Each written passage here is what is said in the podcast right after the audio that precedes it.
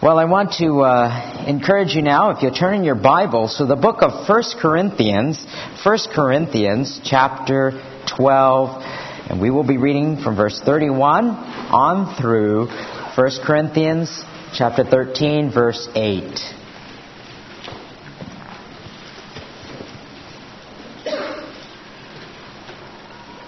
First Corinthians chapter 12 verse 31.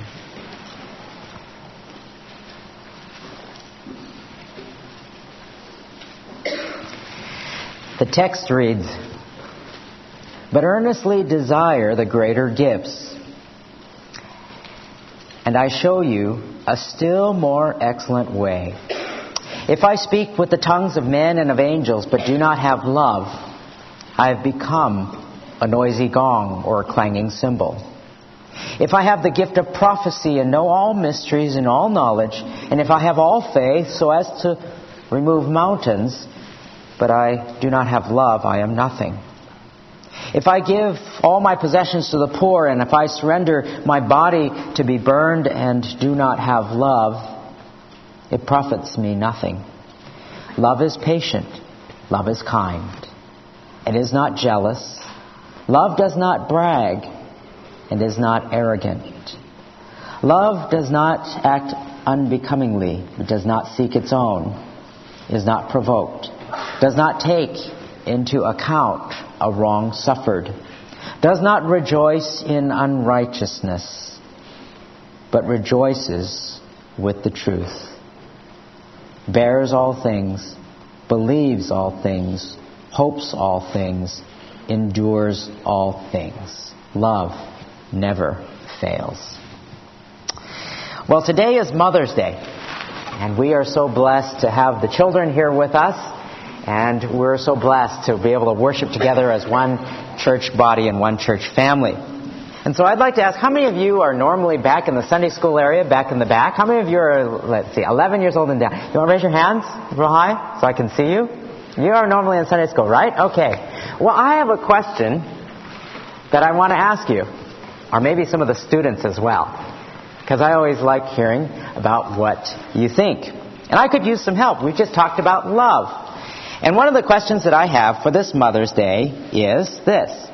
If you were to complete the sentence, my mother would really appreciate it if I blank. What would you say? My mother would really appreciate it if I did what? What would you say? Do you have an idea? Ah, there's one. What would your mother really appreciate? When I wash the dishes when you wash the dishes. That's so nice. And give your mother a hug. Who else has an idea? Somebody else have an idea? My mother would really appreciate it if I. Clean my room. What was that? Clean my room. Clean your room. Mmm. My mother always appreciated that too. That's a great idea. What else? My mother would really appreciate it if I did what? What would your mother really appreciate, you think? Bring a smile to her face. Made her dinner. Made her dinner. Hmm, that's a good idea. What else would your mother really appreciate? Do you have an idea? Somebody want to share? I think kids want to share? Yeah. If I got my baby sister up and let her sleep in. Oh, that's nice. Let your mom sleep in. Yeah, moms work really hard, so they always like the opportunity. What else? My mother would really appreciate it if I did what? You have another idea? All of these smiling folks right here. If I studied. Well, you studied. Oh, good. If I got a job. Oh, you got a job. That's that's that's good too.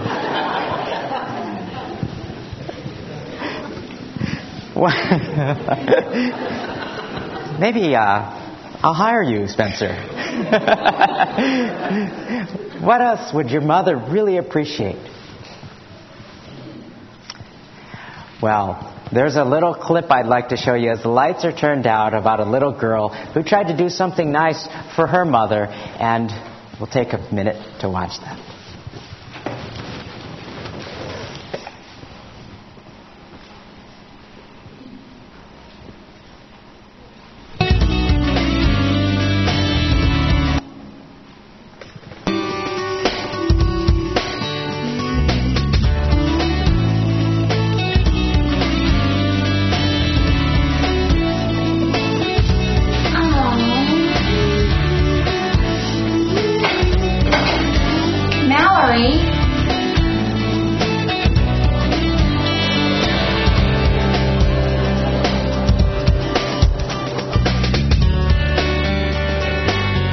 Of you kids who don't recognize what a laptop is, we don't want to wash our mother's laptop. But we want to do kind things for our mothers because today is Mother's Day. We want to honor them. And the difference in our showing of love to our mothers is the difference that Paul talks about here when he talks about the subject of love. Because when Paul talks about the subject of love, it's not merely a feeling. It's doing something for someone else. And he details that right here in this passage. So we want to look this morning to see what the Bible tells us about the subject of love. So let's bow in a word of prayer together before we begin our study. Our God in heaven, we give you thanks for your goodness and your kindness and your grace. Father, may your word to be divided and applied rightly. For we desire, O God, to honor you. In Jesus' name, amen. Paul begins here and he says, I'll show you a more excellent way, and that is love. He's writing to the Corinthian church because the Corinthian church, they were filled with very selfish people, people who were out to show themselves off. They were suing one another. There were divisions in little groups. There were cliques. They weren't showing love to one another.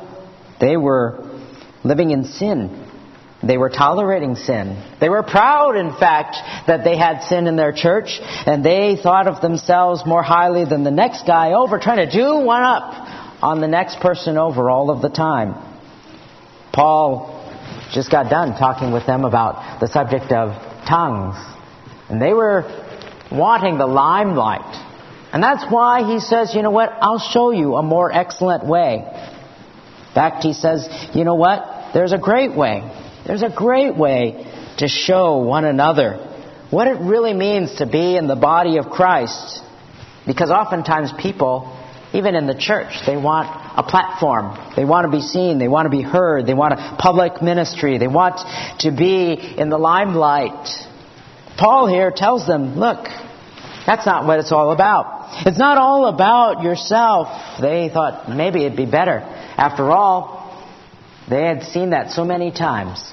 Perhaps even in the time of Christ, when the Pharisees would come up. And do you remember what the Pharisees would do? They were the religious leaders of that time. And they would come up and they would pray. And they would stand on the street corner and pray these long prayers, repetitious, so they might seem very holy. Or they would give and they'd blow a trumpet and people would see how much they gave. They were showing off. That's not loving. That's not what love is about. So when we look at love in the Bible, as we think about how can I show love to others, and maybe our mothers on this day, what does it mean to love? We look into the language of the ancient New Testament times. We find that there are four words for love. There are four kinds of love. In the English language, we just have one. Love is this, love is that. And we have a particular concept of that. But in the Greek language, there were four words. One was storge. It was a family, like parents loving their children. It was used in the ancient times. And then there was another word, eros. That was the romantic love. The type of love that people might see on TV or in movies today. Storge, which is between parents and children. Eros, which is between those who are lovers or a romantic type of love. And it's very interesting that eros is never used in the New Testament. Rather, there are two words that Christians are to be, and that is phileo, which is a brotherly love. That's word from which we get Philadelphia, the city of brotherly love. It's used of tender affection, for the Father loves the Son and shows him all he does in John 20. uh, John 5:20. But there is another word that is used for love that is a predominant use of the word, and it is agape.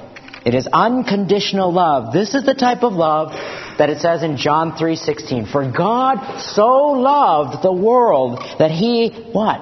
Gave his one and only son. It is a love that shows itself in actions, not just feelings. Not just, oh, I feel loving. Oh, I love them. It's the type of love that God commands husbands to love their wives.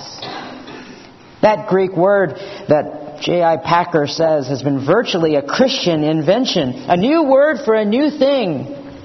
Apart from 20 occurrences in the Old Testament, it's almost non existent before the New Testament, and it draws its meaning directly from the revelation of God in Christ. It's not a form of natural affection, but an intense supernatural fruit of the Spirit of God. It's a matter of the will rather than feeling. So much of our love today is all about feeling. Oh, I'm not in love anymore. Or I don't feel like I want to love them. But agape love, the type of love that Paul talks about right here, is a love of action, a love of choice, a love in which God loved us. In fact, it's so important that Paul begins by talking about our motives. Our motives. Why do we do everything that we do? And he says in verses 1 through 3, our motive is to be loved. If I speak with tongues of men and angels, do not have love, I'm a noisy gong or a clanging cymbal, he says. You know, he begins with a word of speech. He begins with a hyperbole. Saying, boy, if I could speak in all the tongues of men, or even of angelic languages of angels, then, boy, wouldn't I be great? But no, if I don't have love, it means nothing. Back then, noisy gongs and clanging cymbals were part of the pagan worship back then. Reminded me when I read that, when I used to go to the University of Washington, on the streets there would be people dressed in orange and they'd be clanging these cymbals and they would be doing all sorts of things and chanting as if they were praying. Means nothing. Means nothing if I don't have love. If I have the gift of prophecy and know all mysteries and all knowledge, it says, all faith, if I give all of my possessions to feed the poor, if I'm willing to even die and have my body burned, but don't have love, it profits me nothing.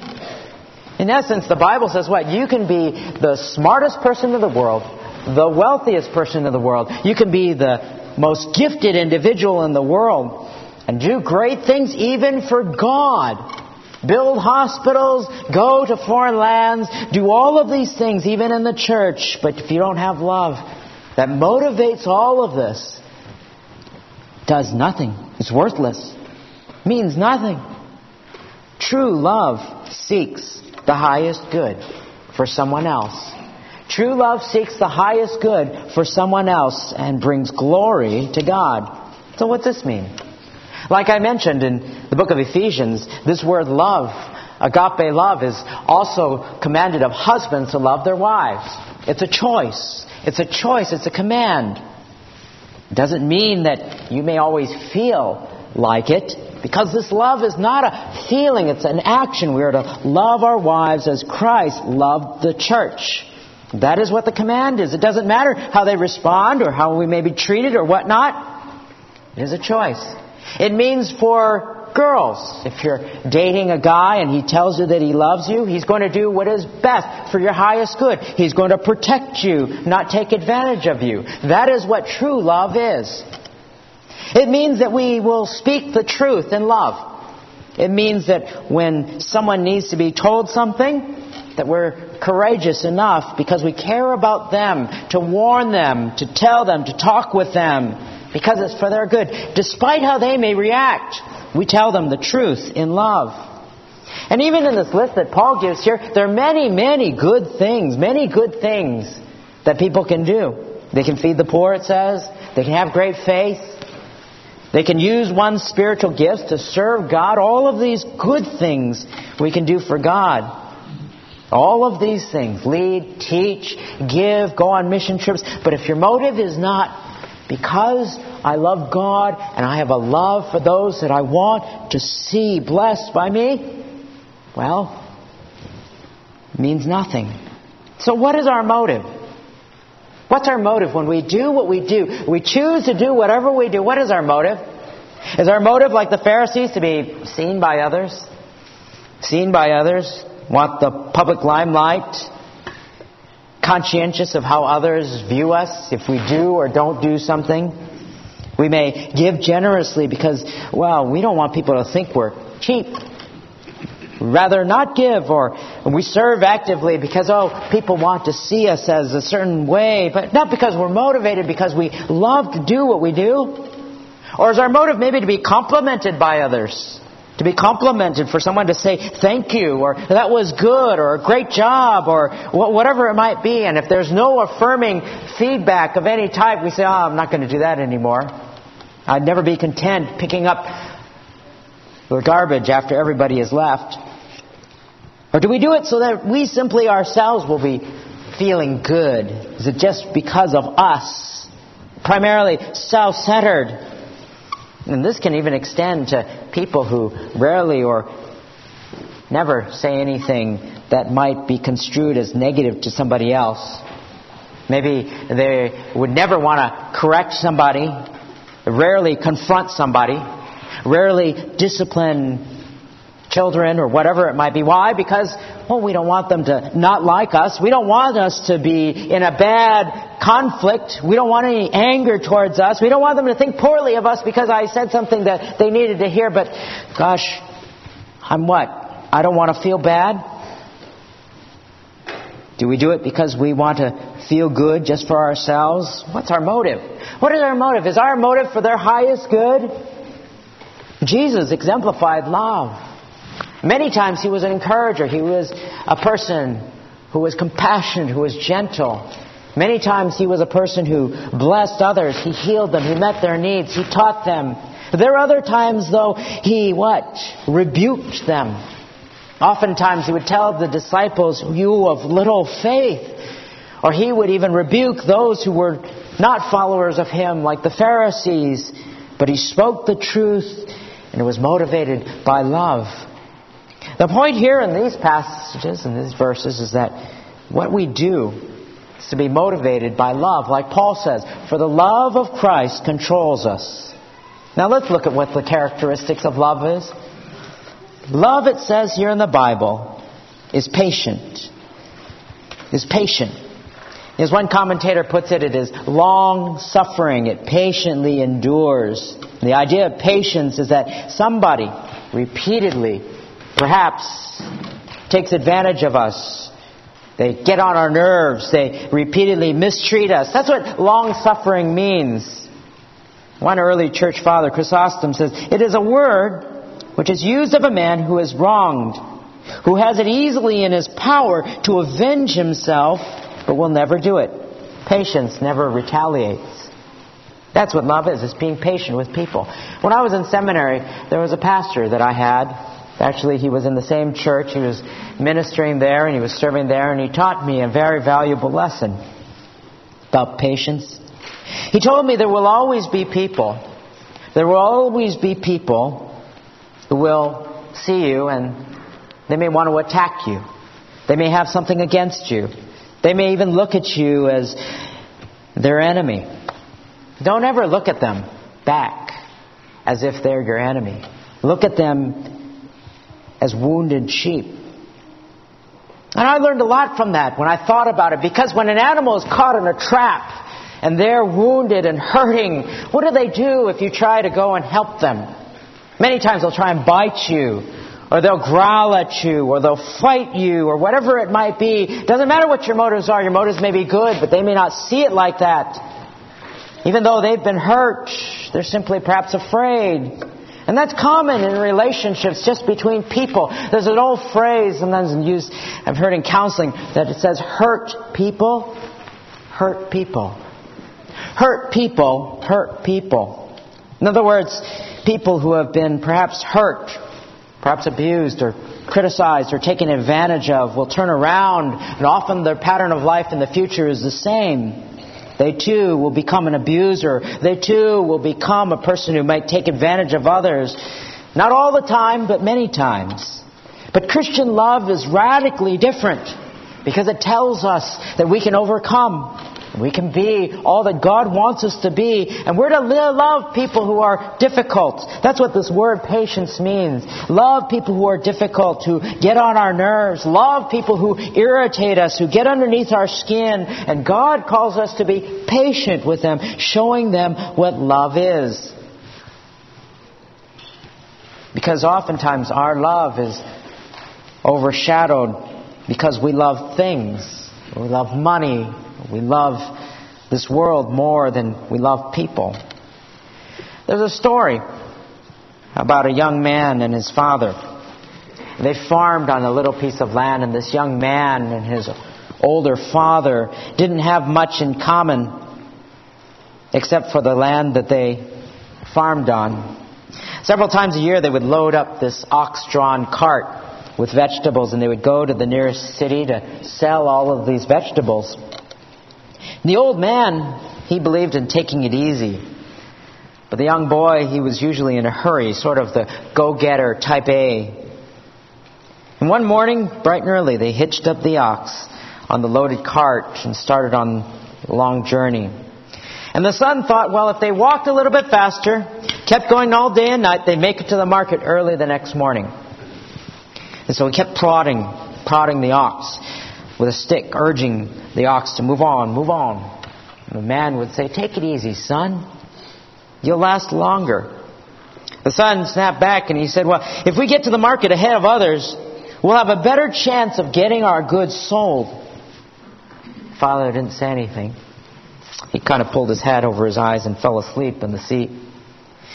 The young man was itchy and he was irritated.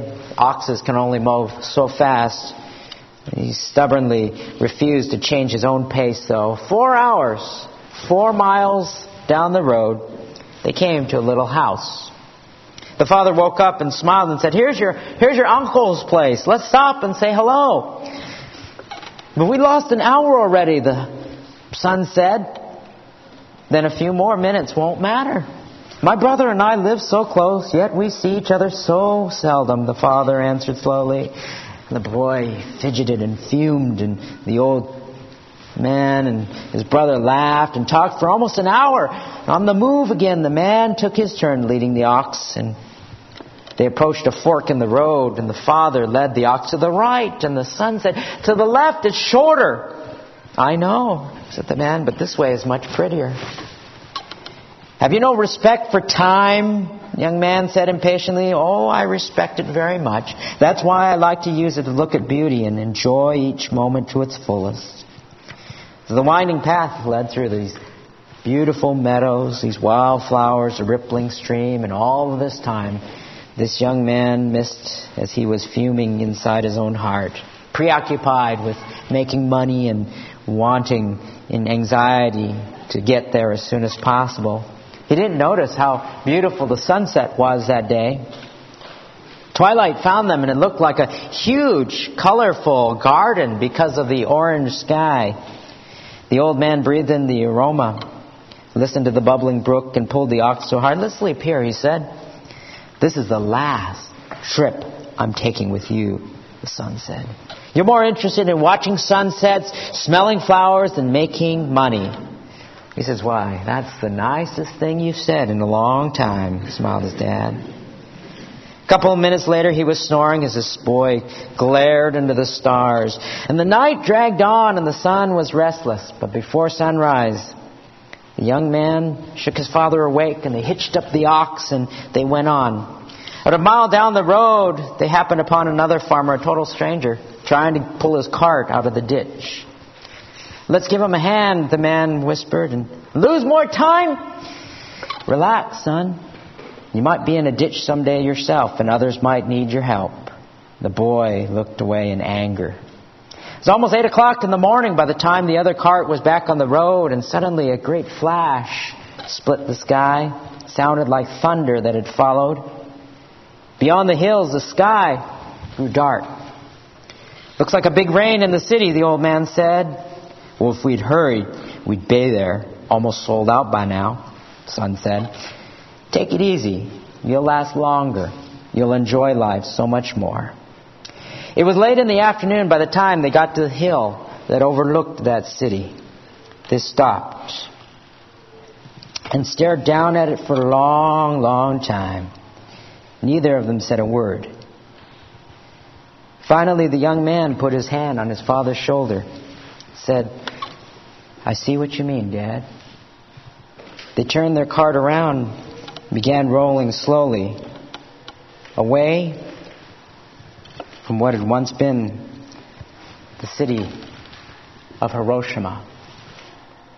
Love is patient, especially with those that get under our skin, that irritate us, that do things differently. We may not understand why God has us waiting, but God too is patient. And we look at this passage and we say love is patient, God too is patient with us. And that means He's always willing to take us back. He's always waiting for us to come home to walk with Him. He's always willing to receive somebody who is repentant. And no matter how many times we have failed, God is still patient with us. And He's still going to teach. He's still going to discipline. He's still going to encourage. And He's still going to coach us through life. God will never give up on us because He is a patient God. And we are to be patient with others as well.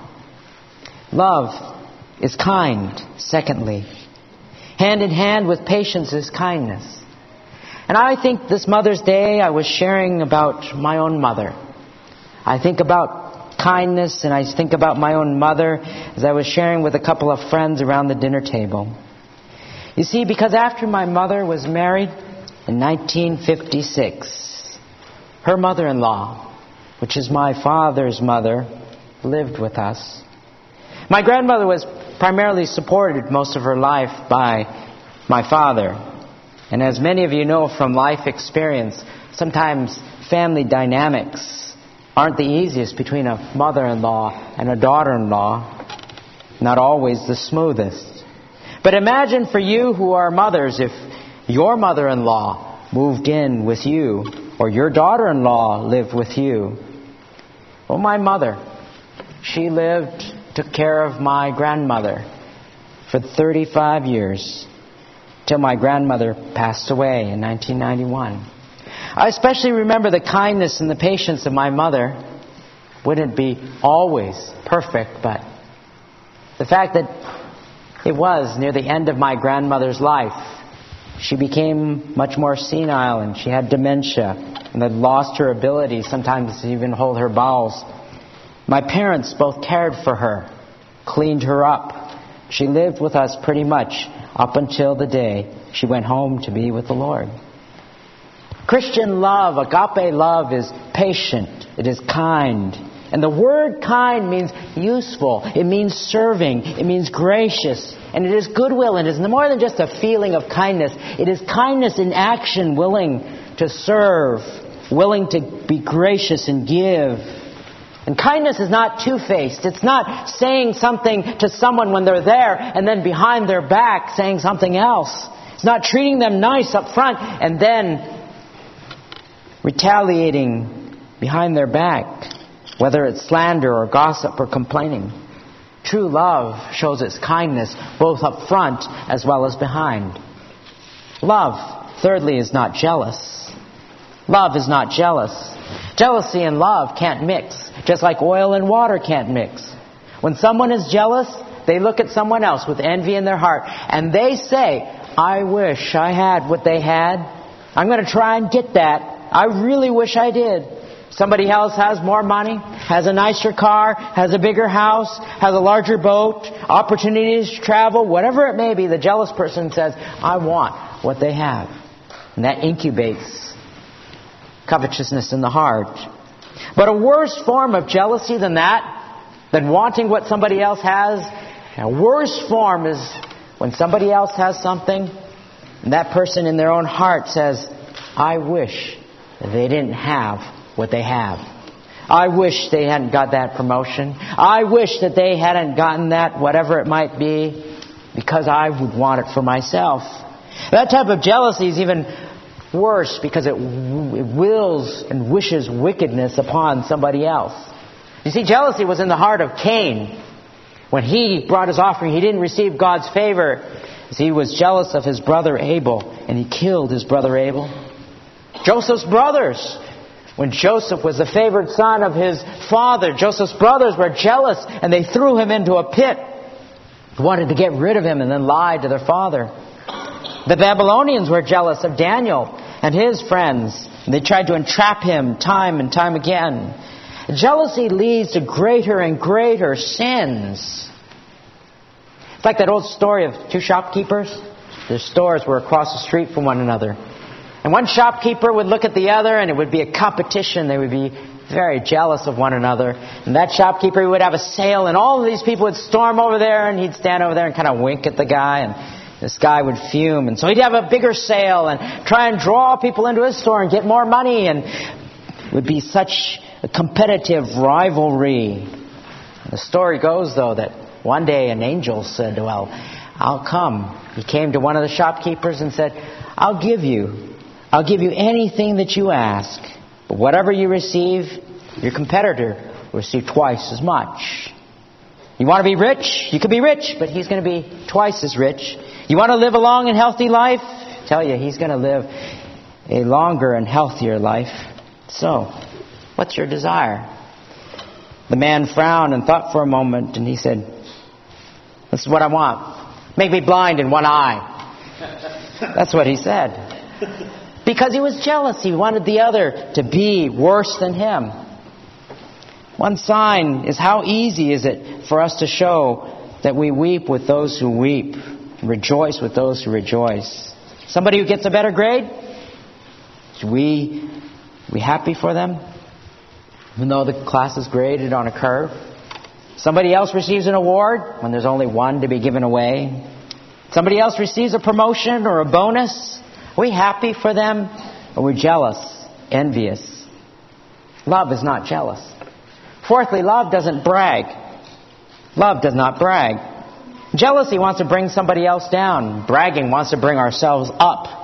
Lifting ourselves up, being one up on another person is expression of our pride when we exemplify all the things that we can do or are. You know, I've sat next to people, you've sat next to people it becomes a one-way conversation. Basically listening them talk about all of the things they have, all of the things they know, all of the things they can do or have done. I've met people like that who introduce themselves by giving you a long story about all of their accomplishments, of what they've achieved. And it can be something technically good as well. Technically, it can be good. I read an article last week, a few days ago, Grand Rapids Press about a man these days. He was uh, bragging about how how his little tiny foreign-made car got such high gas mileage. So they, his friends, became uh, irritated with him, and they decided, well, they were just tired of all of that. So when he was working and bragging, they would go down to the garage where he parked his car, you know, and they would put in more gas into his tank. And soon the man, he was getting 90 miles a gallon. and he was telling people how his car goes 90 miles a gallon, and he was just bragging all the place, and nobody was, of course, looking at him.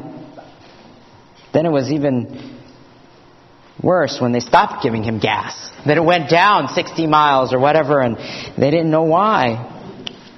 Bragging is so sinful because we secretly, in our own heart, want some sort of credit for what we've gotten. We want some sort of credit for what we have done.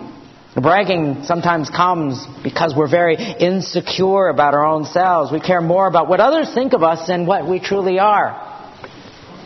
It can be even done in ministry. Look what God has done. Everything we have, though, everything we are, everything we have ever achieved. Whatever we've earned, everything is a gift from God. Earlier in the chapter, Paul writes in 1 Corinthians 4 7, For who regards you as superior? What do you have that you did not receive? And if you did receive it, why do you boast as if you had not received it? Why? Did we do it ourselves? The very fact that we woke up this morning is by the grace of God. The very fact that you can think, the very fact that you live, that you didn't have some aneurysm, the very fact that you earn and have the job that you have, the very fact that you had good grades in your education or whatever it may be, all a gift of God. All a gift of God. And that is why there's no reason to brag. Love is not arrogant says, hand in hand with bragging and boasting is arrogance. An arrogant person, puffed up, overbearing with pride. The person who's arrogant has lost touch really of reality, what reality is. They think they are so much better or so much higher or so much more than someone else. And God hates arrogance. In Jeremiah 48, 29, God says about Moab, we have heard of the pride of Moab. He is very proud of his haughtiness, his pride, his arrogance, and his self exaltation. Pride and arrogance and the evil way and the perverted mouth I hate. Proverbs 8:13 says. But in some circles today, you know what? Arrogance is the name of the game. In the sports world, arrogance seen as being strong. Or maybe arrogance is good for some people for show business. People listen to you if you're arrogant. In politics, arrogance can be viewed as courage. But arrogance, however, is very nauseating. It's a stench, sort of like bad breath. You know, everyone knows it except for the speaker. The person who exemplifies love, though, is not arrogant or boastful. And that's certainly not how God is. God is not arrogant. He doesn't say to us, I'm God, you're but dust. Psh! Not how God is. Not how we're to be. It's easy to think that we're not proud, or we're not arrogant, or we're not boastful like so and so. But you know, as I thought about mothers, one thing in our family is my parents have gotten older.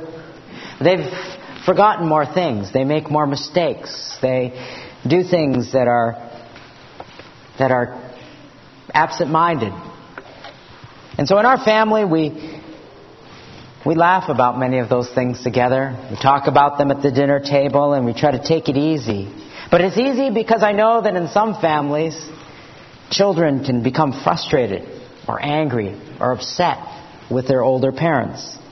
It's easy to think, how come you didn't remember to do this? Or I told you to do this. I told you to take this medication or whatever it might be. It's easy to be angry and upset to think that we know better, that they should know better, or whatever it may be. And my parents have often reminded me, as we've laughed around the dinner table, someday you're going to be just like us. So be patient. Don't think that, oh, your mother, your mother isn't as good because she's older and I'm younger, because someday you too will be there. Don't think in pride or in anger and frustration because love is patient. Love is kind. Love is not envious, but it is gentle and meek. The most excellent motive of all that we do is to be love. Love towards God and love towards others. Love is not going to be proud. Love is patient with people. No matter how much they get under our skin, love is kind in giving and encouraging for many, many years, maybe. You have to show that love. Love is not jealous, not wanting, not being discontent, not unhappy because somebody else has gotten something. Love isn't bragging. Love is not proud. And our mothers today, when we think about them, are honored today, especially we think of how they have loved us. How patient they have been with us when we have been what? Brats? When we were kids? How kind, how unselfish, how humble, even when we have not given them the honor or treated them like they ought to be treated. Love is to be our motivation in all that we do, whether it's to our mothers or to one another. Let's bow out together in a word of prayer.